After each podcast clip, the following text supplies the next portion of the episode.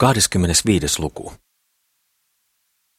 Sitten odotti Sakris Mimmin lähtöä. Itse hän ei saattanut Mimmiä kauemmaksi kuin raitiotien päähän, ei muka joutanut. Mutta ystävällinen hän oli hänelle. Nelmaa pyysi hän toki ostamaan Mimmille kaupungista kukkia. Seuraavana aamuna talusteli Sakris jälleen Mikko Suomenvaaran kylään. Sangen varhain, kukkojen laulaessa – Ehdittyään tuskin juoda kahvia, jonka Nelma hänelle totisena ja unisena keitti. Usvat lainehtivat vielä alangolla, ja kuusikossa tuntui kylmältä. Työasussaan kääpiö kulki, sääryksissään ja talvellinen lippahattu päässä. Aamuinen kosteus ja kylmyys toi hänelle jollakin tavoin mieleen talvellisen konttailun. Hän saapui pihisten ja ähkien perille. Aikoi mennä heti ottamaan kirveensä ja sahansa eteisestä jonne hän oli ne jättänyt, ja lähteä työhön. Nuo työkalut olivatkin portailla. Hän mietti sitä seikkaa hetkisen ja laskeutui sitten kirves toisessa ja saha toisessa kädessä puutarhaan. Kohta jatkamaan työtä. Silloin ei kulassi niinkään peräytyisi. Piti ensiksi kaataa uusi puu, leveälatvainen mänty. Sen latvus tekisi varmasti kiusaa ennen kuin pääsisi toisten puiden oksain välitse. Sakris otti nuoran, jonka avulla hän oli viivoittanut veistämiään hirsiä. Sitoi sen toiseen päähän sahan ja kirveen ja kapusi sitten käsillään ja räpylöillään mäntyön. Nuoralla veti hän perästään sahan ja kirveen ylös. Nyt istui hän petäjässä hitaasti päätään käännellen ja katsellen alas niin kuin varis, joka on pudottanut ruokapalansa. Alkoi sitten katkoa esteleviä oksia. Täti tuli ulos hän oli aina varhainen. Hän sanoi, mitäs Kukkelmanille kuuluu? Sielläkö te olette? Kas tuoltahan ramperikin jo tulee. Kekä tulee, kysyi Kukkelman. Muuden ramperi, jolle Mikko Herra antoi tämän urakan jatkamisen, vastasi täti. Sakri sällistyi. Mikä ramperi? Ja oliko Mikko ottanut hänet tänne? Samassa näki hän Strandbergin, tunsi hänet. Suoraan metsästä, yli säleaidan, harppasi pitkäjalkainen Gottfried Strandberg paikalle, kantaen kirvesmiehen laatikkoa. Hän pysähtyi tuokioksi, oli vaiti ja huudatti sitten kovalla äänellään. Hyvää huomenta, Kukkelman.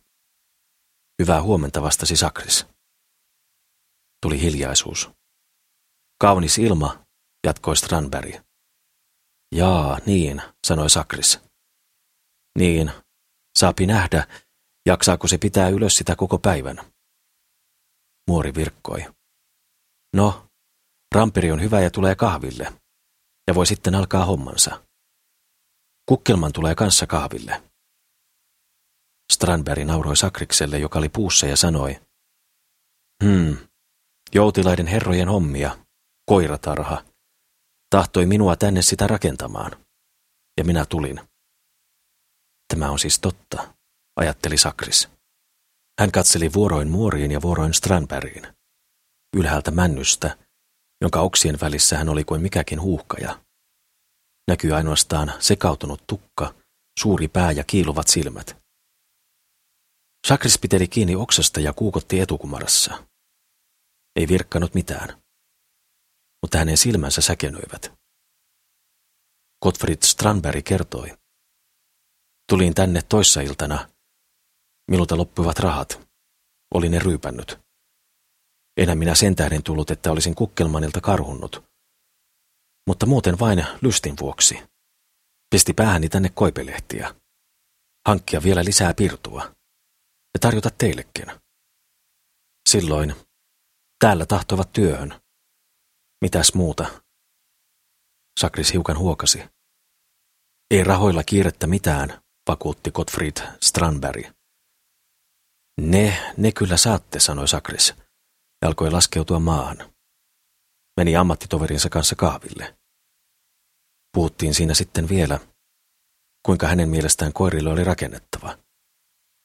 Ja kysäisi lopulta, paljonko Strandberg oli urakasta pyytänyt. Sanoi, Liian halpa, aha. Minä olisin kyllä laskenut parisen tuhatta kalliimmaksi. Te ette usko, kuinka kovat nämä stokit on timrata. Oho, ehkä ne menevät, nauratti Strandberg. Mikko kuului jo lähteneen heiluveen kanssa metsään. Mitäpäs sitten? Sakris palasi työkaluineen kruukelpyyhyn. Niin, tyly on maailma. Entäpä sitten tuo Gottfried Strandberg, jolta Sakris sattui hiukan lainaamaan. Heti hän nappasi palan toiselta, vaikka oli itse työmies. Julkea mies ajatteli Sakris. Ja hän oli oikeassa. Paraikaa teki Strandberg, nyt kun Sakris talusteli kotiin, maalaistädille pilkallisia ja sääliviä huomautuksia kukkelmanista. Ja nosti sitten raskaan puun keveästi veistopaikalle.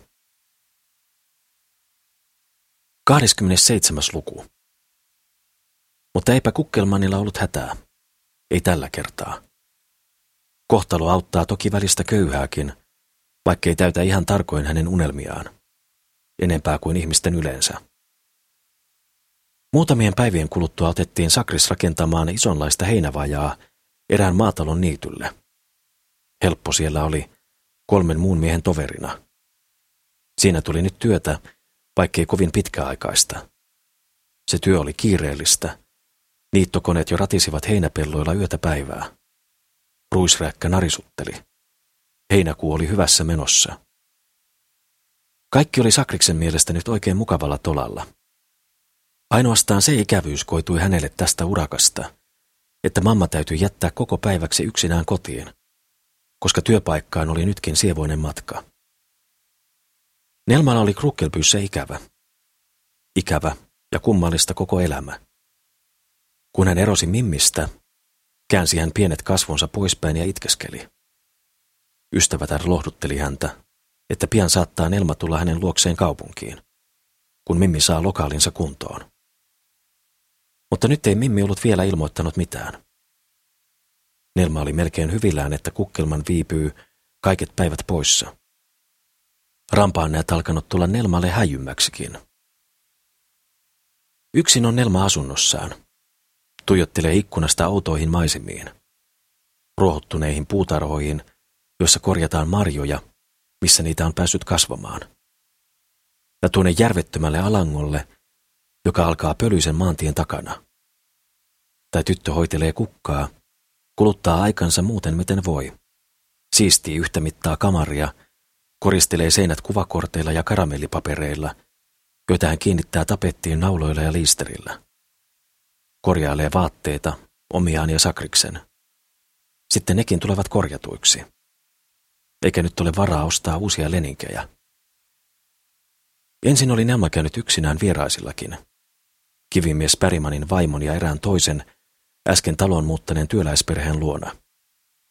Mutta kun huomasi, että siellä tehtiin hänestä salaa pilkkaa, moisesta ramman ja kyttyrän morsiammesta, jopa pisteltiin ja paneteltiinkin häntä, niin jättäytyi hän aivan yksin. Mokomatkin moittijat. Heissä oli naisia ja miehiä, jotka kuuluivat elävän yhdessä, mikä sen tai sen pojan, taikka tytön tahi, punakartilaisen elävän lesken kanssa. Mutta toista oltiin valmiit parjaamaan. Ja se oli Sakriksen syytä. Tietysti oli hän kertonut noille vieraille heidän keskinäisiä salaisuuksiaan. Yhä enemmän karttoi Nelma Sakriksen hyväilyjä, kun kääpiö tuli illalla kotiin. Miten olikaan Nelma tänne joutunut? Olisipa hän saanut luokseen edes tyttösensä. Siitä asiasta hän ei vielä hiskunut Kukkelmanille. Toinen olisi voinut ajaa hänet pois. Eikä Nelmalla nyt ollut paikkaa minne mennä. Mimmikään ei kirjoittanut hänelle mitään. Entäpä jos Kukkelman olisi ollut edelleen hyvä, vaikkapa olikin säälittävä ja inottava. Mutta minkälaiseksi hän olikaan muuttunut? Kun hän löntysteli läättäen ja pihisten kamariin, löyhkäten hieltä ja lialta. Varsinkin löyhki hänen tukkansa, jota hän ei suostunut millään ehdolla lyhentämään. Eikä jaksanut aina sitä pitää puhtaana, vaikkapa olikin tuota kuontalua peilin edessä kampaavinaan. Löyhkii ilkeästi kuin minkä vahtikoiran karva. Niin, kun hän löntysteli kamariin, alkoi hän kohta, parahiksi loikomaan ruvettuaan, kiusata Nelmaa pitkillä saarnoilla ja opetuksilla. Vuokraa aiottiin taas syksyllä korottaa. Siksi sanoi Rampa, että Nelman piti kovasti säästää. Puita ei saisi enää kuljettaa kunnan metsästä. Sinne oli asetettu vartioita. Nelman täytyy säästää risujakin. Kukkelman vei Ramperille takaisin velkansa. Ja siitä asti, päästen velanmaksua kootessaan säästämisen makuun, pakotti Sakris heidät säästämishalusta ja puutteenkin vuoksi syömään melkein pelkästään leipää ja perunoita, joita kasteltiin margariiniin. Tämä uusi voi oli Nelmasta iljetys. Ja Sakris tyrkytteli sitä hänelle kiusallaan. Silakoitakaan he eivät ostaneet kuin harvoin. Nekin olivat kallistuneet.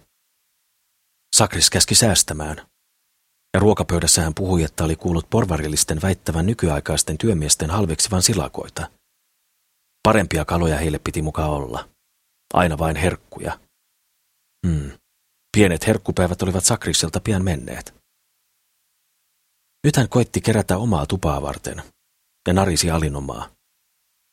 Niin meni pari viikkoa, ja Kukkelmanin työ jälleen loppui. Heinävaja tuli valmiiksi.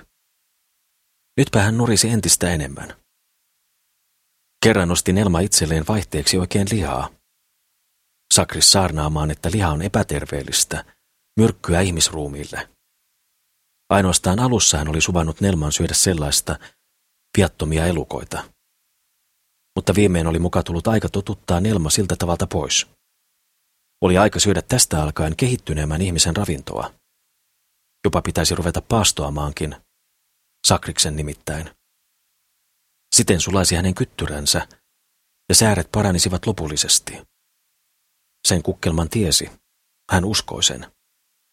Eikä parin viikon syömättömyys tekisi Nelmallekaan pahaa.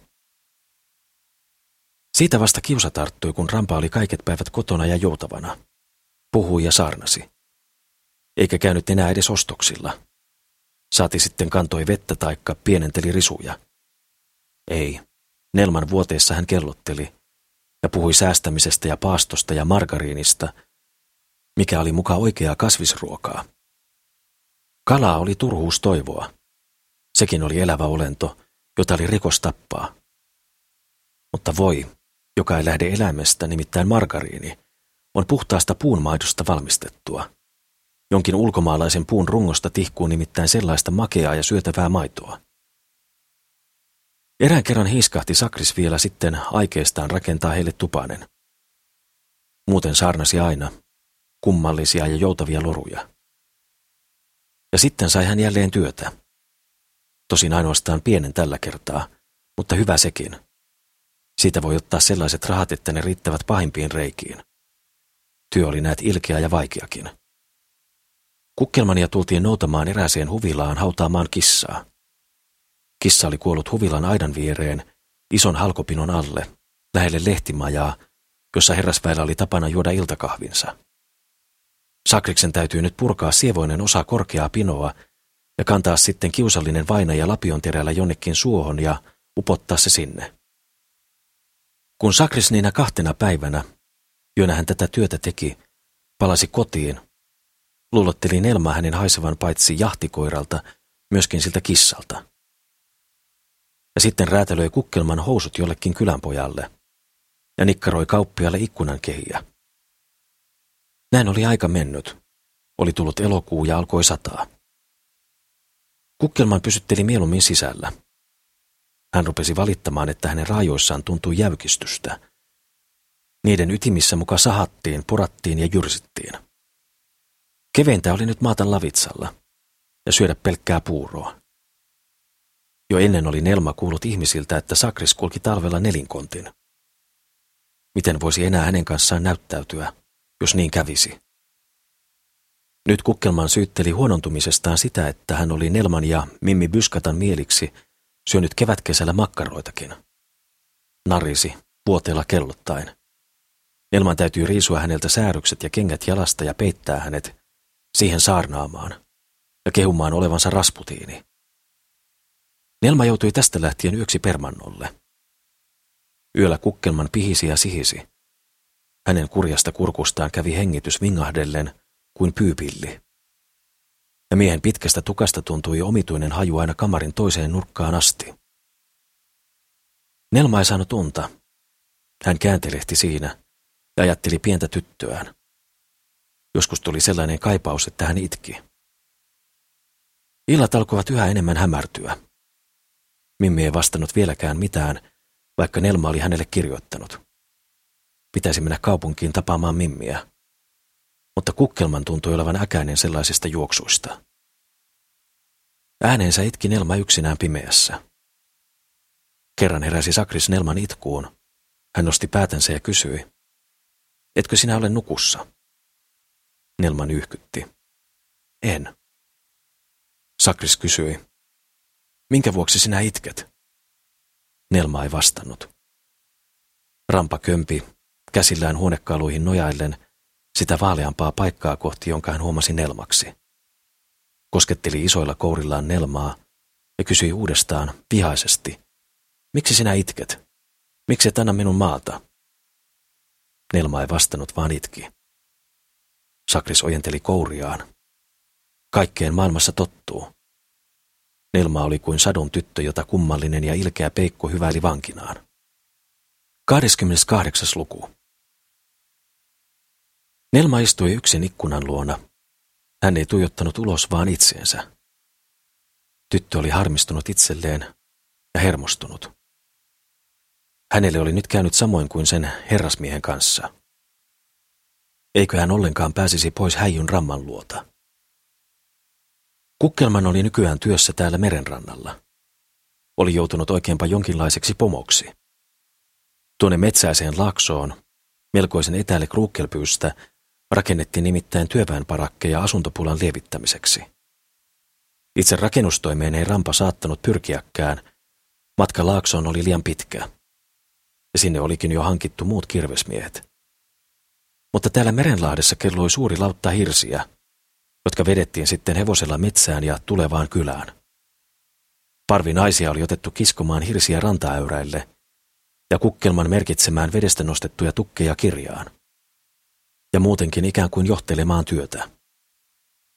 Sataa hiljalleen, tihrua. Kukkelman tahtoo akkoja, jotka värisevät ja juttelevat keskenään, tarttumaan työhön. Hän heiluttelee pitkiä käsiään ja huudahtaa.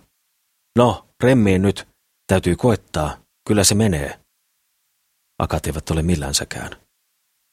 Kukkelmanin on pakko itsensä näyttää esimerkkiä. Hän iskee pakransa hirren päähän ja alkaa vetää. Ärähtelee. Nyt, tulkaa, haalatkaa mukana. Tuolta puoshakan päästä. Ii jop. Muutamia ämmiä tarttuu pakran varteen. Sakris ja he vetävät jonossa. Vetävät tuokion Kolme neljä liukasta tukkia nousee maalle. Yhtäkkiä irtautuu pakran väkä puusta. Sakris ja Akkajono lentävät seljälleen. Hän kellii maassa. Siinä naureskellaan, seisotaan. Ja sitten akat tekevät rammalle oikein kiusaa. Jättävät vetämisen kokonaan hänen varaansa. Ovat itse vetävinään, mutta eivät vedä. Sakris ähisee ja ähkii. Eipä solukkaan lemainen petäjä maalle. Tai pakra irtautuu uudestaan ja kukkelman kaatuu taaksepäin, heiluva pakra käsissään. Siinä hän kellottelee kivien välissä rannalla. Sattuikin sellaiseen kuoppaan. Naiset nauravat, joku huutaa. Niin liikuttaa jalkojaan kuin turilas. Toinen. Nouse pois, kilpikonna. Sakris harmistuu. Hänen naamansa on kelmeä ja vihreä. Häntä väsyttää. Jalatkin ovat jälleen sellaiset, ja hartioissaan särkyä. Hänen huulensa värisevät, ja suu vääntyy viistoon. Hän huutaa, Akkat, teidän täytyy tottele. Jos minä suutun, syön ylös teidät. Mutta sitten hän on vaiti. Kädet herpoavat ja riippuvat pitkin kupeita. Hänkin asettuu istumaan. Katselee jörösti eteensä. Ei hän jaksanut kiskoa näitä raskaita ja märkiä hirsiä. Oli koettanut olla itse sitä tekemättä ja teettää akoilla. Silloin akat suuttuivat. Nyt antaa hän heidän laiskutella. Jopa yhtyy itsekin heihin, puhuakseen heidän kanssaan politiikkaa. Ja katso, hänet hyväksytään. Hän saa puhella ja loistaa. Mutta kun tarkastaja tulee, haukuskelee hän koko laumaa ja kukkelmania. Eräänä päivänä kuulee kukkelman, että nähtävästi otetaan piakkoin uusi mies hänen paikalleen tänne rannallekin. Siitä hän on hyvin ärtyysä. Nelma on ostanut sinä päivänä itselleen uudet kengät, käydessään puolissa asioilla. Ei malttanut olla niitä ostamatta. Kauniit ja uusimuotiset, vaikka entiset vielä olivatkin kohtalaisessa kunnossa. Niin nämä keltaiset ja korkeavartiset nauhakengät, niin kuin on monilla muillakin naisilla. Hän osti ne kengät, tällaisena aikana. Sakris tulee illalla kotiin ja huomaa Nelman uudet jalkineet. Ensin ei hän virka mitään, ei hetkeen. Kipristelee vain silmiään makuulavalla. Saa siihen iltakahvia ja Nelma riisuu häneltä märät vaatteet. Nyt se on tehty. Rampa kellii peittojen alla. Silloin alkaa kukkelman yhtäkkiä puhua Nelmalle pahoista hengistä. Piruista, joita lentelee, kiertelee ja suhisee kaikkialla. Tuolla ilmassa, siellä ja täällä. Mitkä pahat henget? Niin, niin. Eikö Nelma niitä näe? Niitä on monenlaisia. Sakris nousee puoleksi istualleen. Kyyröttää lavan reunalla, väärä jalka lattialle riipuksissa. Ojentelee ilmaa kohti kättään ja katselee valkeina pyrähteleviin silmäluomiin laipion nurkkauksiin. Silmissä välähtelee tylysti. Jälleen hän puhuu. Näkeekö hän tosiaan kamarissa piruja? Sakris selittää asian. Semmoiset pirut vartioivat ilmassa. Tahtovat teketä sinulle pahaa. Kuule, Nelma. Kyttyrän etusormi nousee varoittavasti pystyyn. Hän sanoo, aina kun ihmisellä on halu antaa vetää itsensä kiusaukseen, silloin pirut aktaavat päälle. Iskevät itsensä ihmiseen kiinni ja pistelevät häntä ja kuiskuttaa hänen korvaansa houkutussanat, varsinkin naisen korvaan. Sillä tavalla sinäkin annat houkuttaa itsesi. Sakris opettaa. Katso minun päälle. Minä olen ilman vaatimuksia. Elän puuron ja perunain kanssa ja saan tehdä työtä. Mutta naiset, tiedätkö sinä, että naiset ovat harakat? Mitä Sakris oikeastaan tarkoitti? Kauan jauhoja nyt piruistaan, niin että Nelma alkoi oikein pelottaa.